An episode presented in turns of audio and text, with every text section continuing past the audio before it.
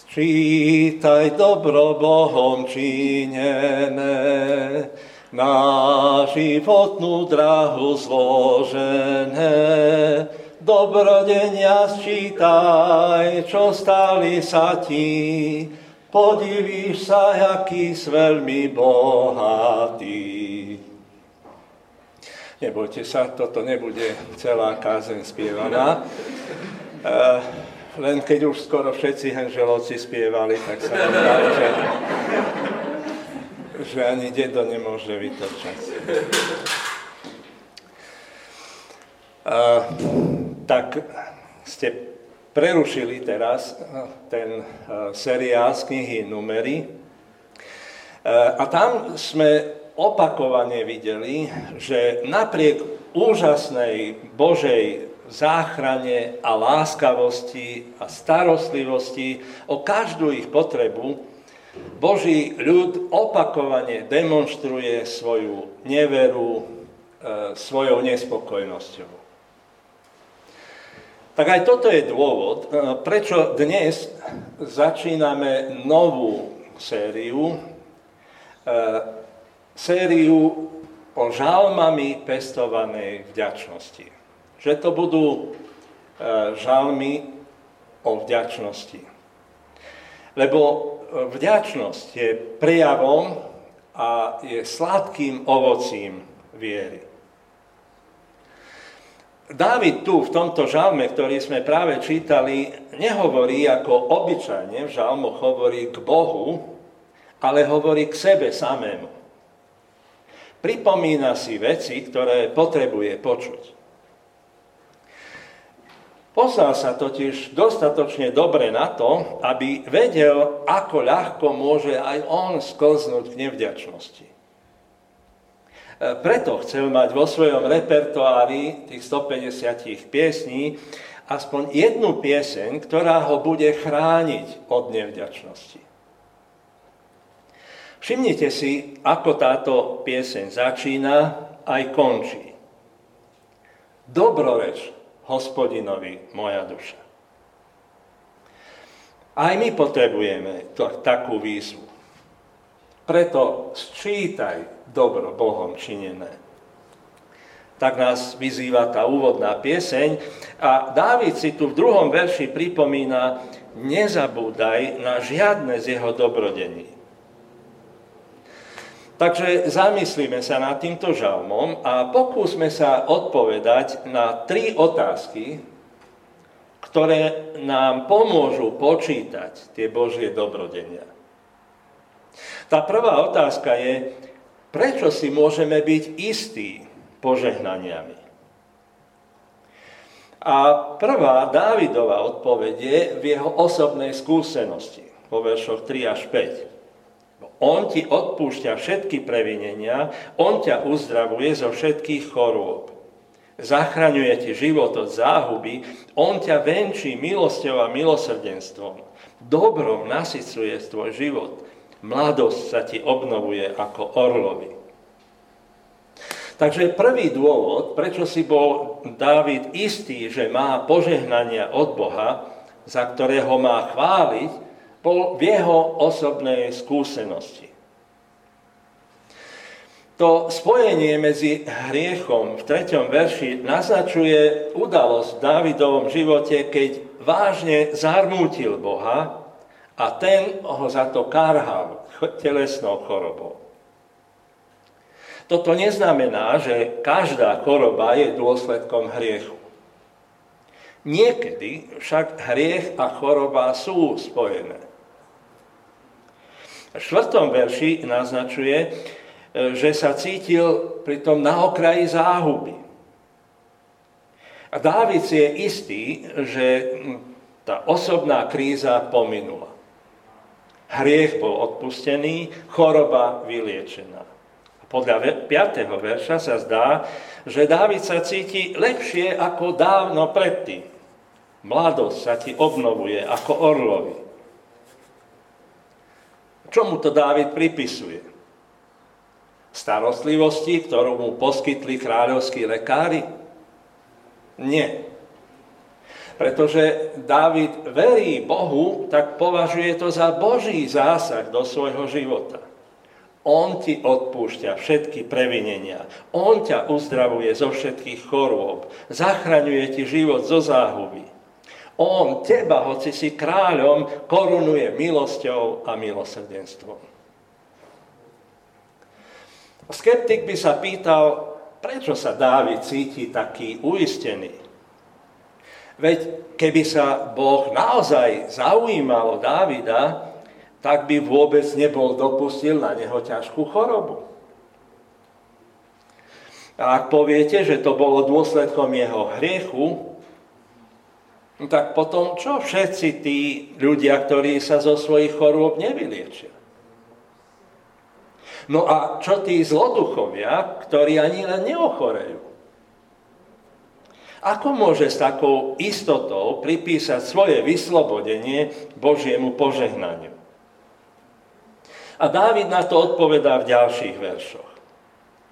A to, tá odpoveď je v Božom zjavení. Verše 6 až 8. Hospodin koná spravodlivé skutky. Dáva právo všetkým utláčaným.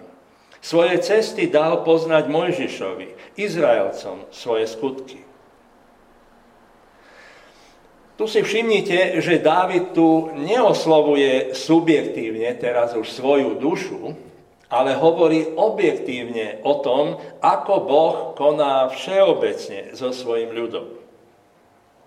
Dávid tým vlastne hovorí, že tá moja osobná skúsenosť je iba ilustráciou tej všeobecnej pravdy o Bohu, ktorú vidím v písme. V Mojžišových dňoch Boh zasiahol nielen do života jednotlivca, ale celého národa. V knihe Numery sme videli, že Božiu spravod... videli sme tam Božiu spravodlivosť tým, že vyslobodil svoj ľud z egyptského otroctva. A ukazoval, aký je dôsledný tým, že ich trestal, keď ho neposlúchali na púšti. Dokazoval, aký je verný, keď ich zachovával napriek ich omylom. V tomto prelomovom období Boh dokázal podľa 8. verša ako milostivý, ľútostivý, zhovievavý a bohatý v milosti. Dávid tak vidí priamu súvislosť medzi skúsenosťou izraelského ľudu a svojou vlastnou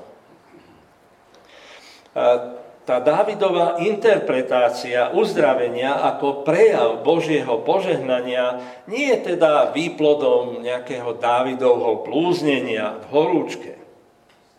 Nie. On pozoruje rovnakú Božiu prozreteľnosť, Boží súd a Božiu milosť, aké Boží ľud vždy prežíva. Dávid vidí súvislosť medzi tým, čo mu hovorí Biblia, a tým, čo prežíva vo svojom živote. A tak je to v živote každého veriaceho. Nedokážeme vedecky dokázať Božie pôsobenie v našom živote. Nevieme dokázať, že On odpovedá na naše modlitby. My len vidíme, že naša osobná skúsenosť a svedectvo Biblie sa prekrývajú takým spôsobom, že pre nás je to úplne presvedčivé. Toto môže pomôcť každému, kto hľadá vieru. Biblia sa nikde ani nepokúša poskytnúť nám matematický dôkaz o Bohu. Nie je to tak, že dokážeš existenciu Boha a potom sa rozhodneš, že v Neho uveríš, lebo si to dokázal. Biblická viera sa skôr podobá tomu, čo dnešná veda nazýva zmena paradigmy. Keď teda prídeme k viere, nikdy to nebude s pocitom hrdosti. Dokázal som to. Ako cyklisti po etapovom víťazstve. Viera príde s pocitom zjavenia. Konečne to chápe. Viera je novým spôsobom nazerania na svet, ktorý potom dáva oveľa lepší zmysel. C.S. Lewis napísal, že verím v Boha z toho istého dôvodu, z ktorého verím v slnko. To nie preto, že ho vidím, ale preto, že všetko ostatné vidím prostredníctvom neho. Takže preto si bol Dávid taký istý požehnaniami, za ktoré ho chváli. Tá druhá otázka, ktorá jeho aj nás zaujíma, je, že aké sú to teda požehnania, ktoré si pripomínajme. Verš 9. Tam Dávid hovorí, dobroreč hospodinovi moja duša, nezabúdaj na žiadne z jeho dobrodení. A mohol vymenovať každodenný chlieb, mier, prosperitu krajiny, bezpečnosť na cestách alebo telesné zdravie. Lenže nie na to sa Dávid sústreďuje. Celý ten katalóg požehnaní, ktoré nájdeme tu vo veršoch 9 a 14, je vlastne rozvedením pravdy o Bohu, ktorú Dávid čítal u Mojžiša a ktorú prežil vo svojom nedávnom vyslobodení. Že Boh je Bohom odpúšťajúcej milosti. Takto prvé požehnanie, ktoré si pripomínajme, je Božia nechuť k hnevu. Verš 9. Nebude, teda hospodin, nebude stále vyhľadávať spor, nebude sa väčšine hnevať. Je totiž to súčasťou Božej podstaty, že nerád zostáva rozhnevaný. Dávid vedel, dobre vedel, že Boží hnev je skutočný. Ale hnev je ako, ako si cudzou vlastnosťou Boha. Boží hnev je vyvolaný niečím, čo je mimo Neho. Je to hriech. V raji nebolo v srdci Boha e, hnevu, lebo nebolo hriechu, ktorý by ho provokoval k hnevu. A Biblia nám hovorí, že v novom nebi a v novej zemi tiež nebude nič, čo by vyvolávalo Boží hnev. Lebo všetko na nebi a všetko na zemi bude zmierené s ním. Takže to je prvý dôvod. Druhý dôvod jeho vďačnosti je štedrosť Božej milosti. Verš 10. Rozpráva sa taký príbeh z Napoleonových čias, keď predviedli pre cisára dezertéra z vojska, ktorý mal byť za to zastrelený. A vojaková matka prišla za Napoleonom a prosila ho o synov život. Zmilujte sa nad ním. A Napoleon namrzne len odvrkol, nezaslúži si žiadnu milosť. Na to žena odpovedala, keby si ju zaslúžil, tak by to nebola milosť. Je to tak? Nie? A ja sa obávam, že v tomto našom čase trhovej ekonomiky si ľudia prestávajú vážiť ba dokonca prestávajú aj rozumieť milosti. A filozofia trhu totiž hovorí, ak si to zaslúžiš, máš to mať. Ak si to nezaslúžiš, nemáš to mať. Vďaka Bohu toto nie je filozofia neba. Boh s nami nezaobchádza podľa toho, ako si to naše hriechy zaslúžia a neodpláca sa nám podľa našich previnení. Keby to robil, nebolo by pre nás ani najmenšej nádeje pre nikoho. Ten tretí dôvod e, našej vďačnosti má byť veľkosť Božej lásky. Verš 11. Ako vysoko je nebo nad zemou, tak jeho milosť prevyšuje tých, čo sa ho boja. Isté ste si už všimli niekedy uh, rodičov, ako sa hrajú so svojimi uh, deťmi. Ako veľmi ma ľúbiš. Dieťa rozťahne ruky, tak veľmi ťa ľúbi.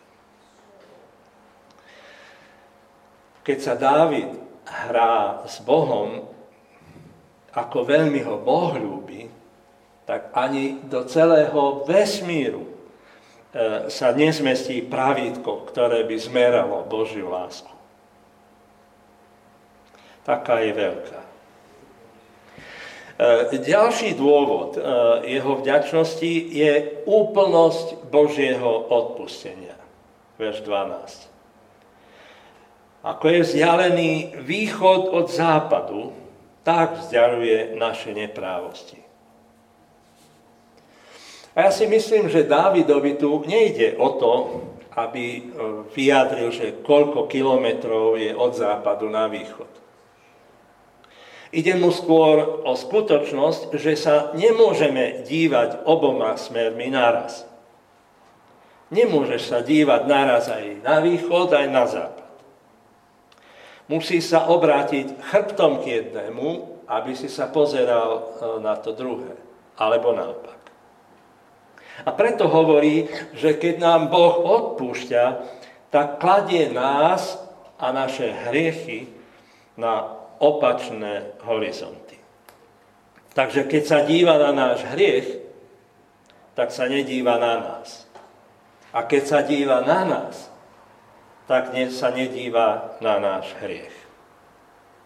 A poštol Pavol to vyjadril právnicky, že ospravedlnil nás. Boh našiel spôsob, ako oddeliť hriech od nás. Aby odsúdil jedno bez toho, aby odsúdil druhého.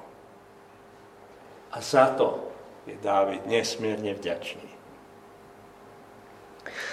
Po piaté je Dávid veľmi vďačný za nežnosť Božieho súcitu. Verš 13. Ako sa otec zmilúva nad svojimi synmi, tak sa hospodin zmilúva nad tými, čo sa ho boja. Pri čítaní tohoto verša som si hneď spomenul na Ježišovo podobenstvo o márnotratnom synovi. A tie jeho plecia zvesené, ktorý v hambe a v ponížení, kolená sa mu trasú od obáv a viny, s mučivou otázkou, ako ho len otec príjme, keď ho tak zranil. Veď len nie tak dávno mu povedal, Bárs by si už bol otec mŕtvý. Ja mám radšej peniaze, ktoré si mi poručil vo svojej poslednej vôli ako teba. Prečo chceš, aby som čakal až do dňa tvojho pohrebu? Ja ich chcem už teraz. A predsa teraz, keď sa vracia domov, hnaný zlyhaním, hladom, ľútosťou k otcovi, ktorého tak kruto a nevďačne znevážil. Ježiš hovorí, že ešte bol ďaleko, keď ho otec zazrel, stál a utekal synovi v ústrety. Hodil sa mu okolo krku a vyboskával. Nemýlme sa. Boh Biblie cíti. Jeho srdce je zbrázdené nespočetnými jazvami, ktoré sme mu my svojou nevďačnosťou spôsobili.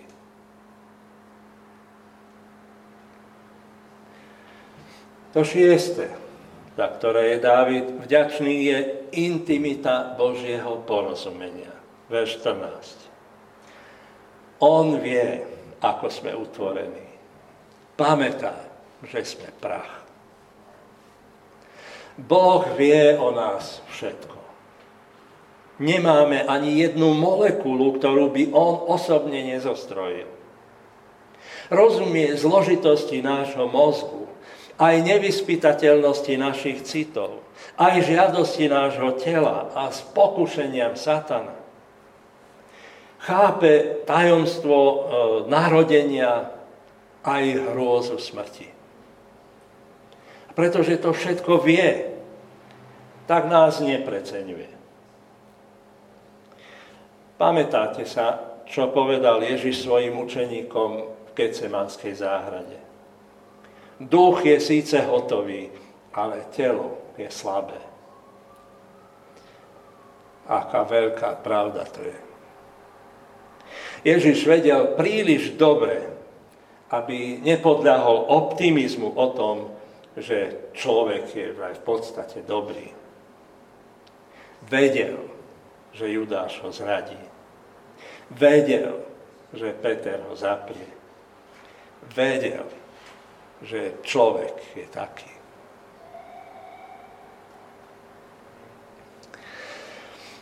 To siedme, za ktoré chce byť vďačný, je spolahlivosť Božej vernosti. 15. až 18. verš. Človek, ktorého dní sú ako tráva, kvitne ako polný kvet. Sotva ho vietor, ovanie už ho niet. Miesto po ňom prázdne ostáva. No hospodinová milosť je od vekov na veky nad tými, čo sa ho boja. Jeho spravodlivosť spočíva na detných deťoch, na tých, čo zachovávajú jeho zmluvu a pamätajú na jeho príkazy, aby ich plnili. A neviem, ako je to s vami, lebo väčšinou ste podstatne mladší odo mňa, ale bol čas, keď som si myslel, že e, žiť 70 rokov, to je nekonečne dlho. Teraz keď mi k tomu chýbajú už necelé tri, eh, tak to nekonečno je strašne krátke. Vy, asi aj ja, zomrieme. Možno skôr, ako očakávame, a pravdepodobne skôr, ako chceme. Minulú stredu sme v Leviciach pochovali 49-ročného Čabyho Tolnaja, viceprimátora nášho mesta. Jeden z rečníkov tam vyjadril nádej, že poslanci čoskoro premenujú jednu z našich ulic na jeho pamiatku. Uvidíme. E, naši milí, či pomenujú po nás ulicu alebo nie, tak tí naši najbližší si budú ešte uchovávať spomienku, ale aj oni zomrú. Vietor, dážď a mráz spôsobia, že ešte aj naše meno vyrité na náhrobnom kameni bude nečitateľné. Počasie vymaže naše meno z náhrobného kameňa ale nie z Božieho srdca. No hospodinová milosť je od vekov na veky nad tými, čo sa ho boja, hovorí Dávid. A taký bezpečný je tento Dávidov vzťah s Bohom, že si nevie predstaviť nič, ani ešte smrť, čo by ho zrušilo. Boh, ktorý ho miluje tak, že odpúšťa jeho hriechy, Boh, ktorý ho miluje tak, že ho volá svojim synom, svojim dieťaťom. Taký Boh ho určite miluje natoľko, že chce, aby ich priateľstvo pretrvalo aj za hrob.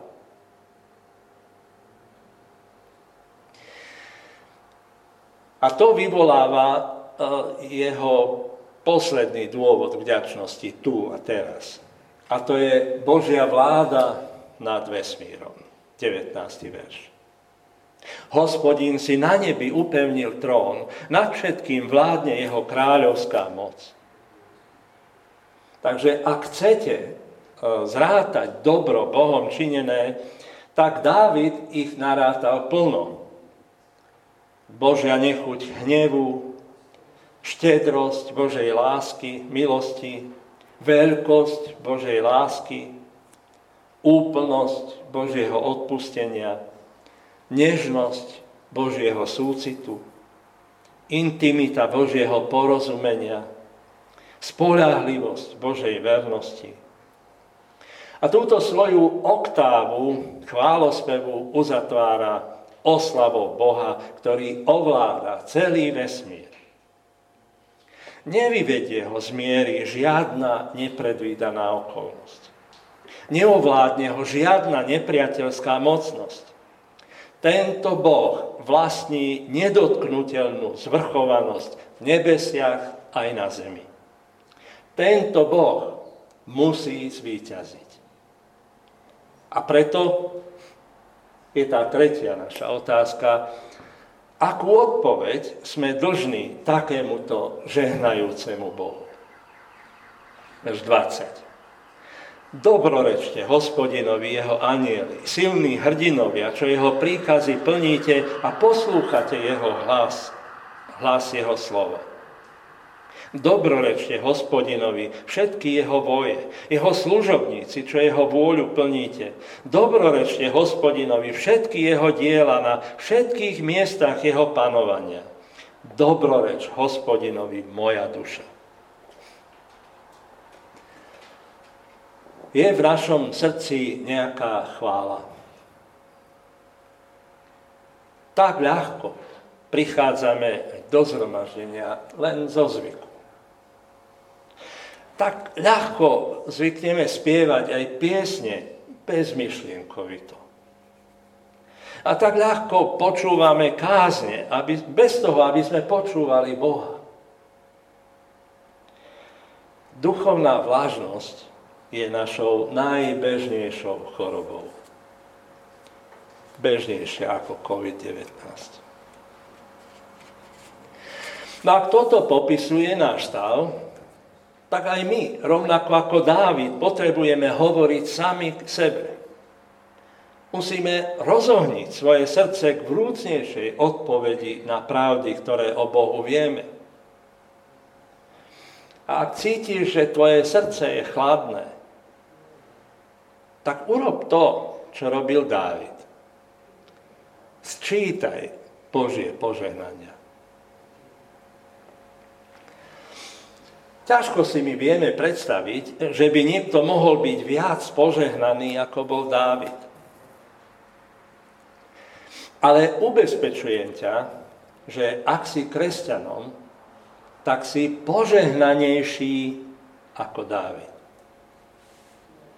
Lebo akokoľvek veľkým svetcom bol Dávid, nevedel takmer nič o požehnaniach, ktoré patria nám v Kristovi Ježišovi.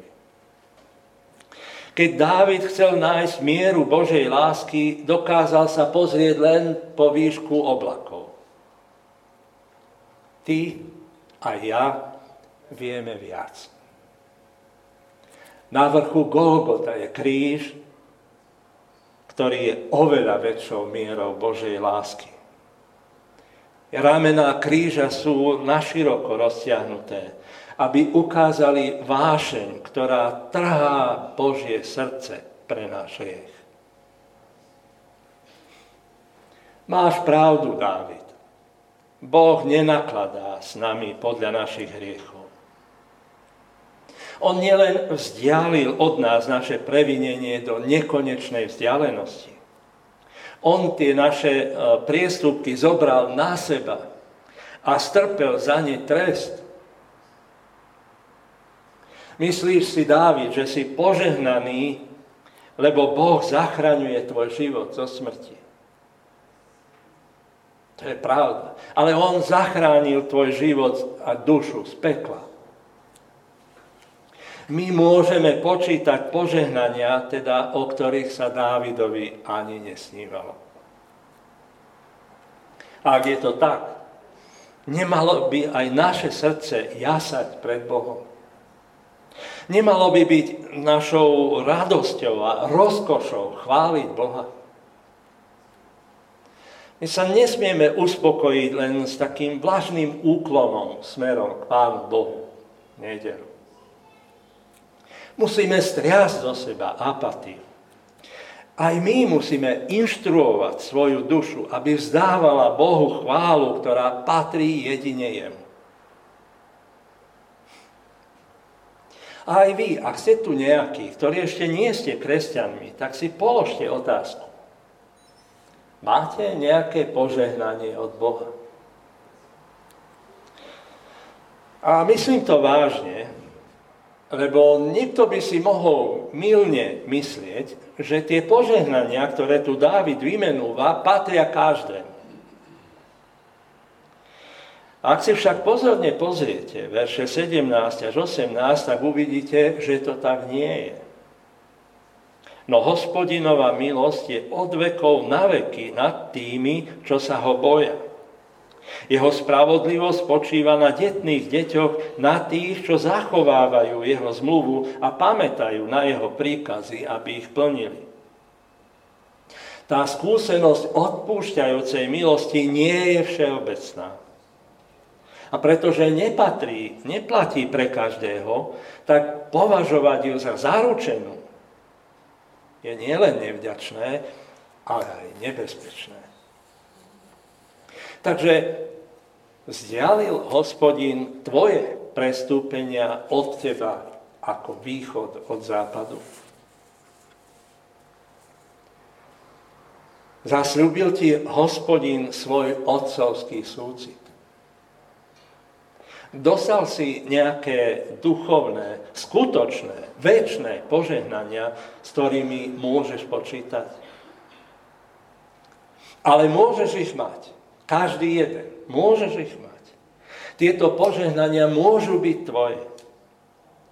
Sú to výsady tých, ktorí majú taký zmluvný vzťah s Bohom, aký mal aj Dávid. Biblia nám zvestuje, že môžeme mať taký vzťah s Bohom, ak sa vrátime k Bohu, ako ten spomínaný márnotratný syn. A zaviažeme sa mu novou poslušnosťou a novou oddanosťou. A keď sa začne taký vzťah, vtedy je Božia odpúšťajúca milosť naša. A my tiež môžeme e, začať vďačne počítať Božie požehnanie. Lebo znova slovami C.S. Lewisa, chvála je vnútorné zdravie, ktorému bol prepožičaný hlas. Radi chválime to, čo nás teší. Lebo chvála nielen vyjadruje, ale aj dovršuje to potešenie a je to jeho vyjadrený vrchol toho potešenia. Takže ty moja duša, chváľ Boha a jeho presveté meno. A čo ti dobrého robil, na to nezabudni. Amen.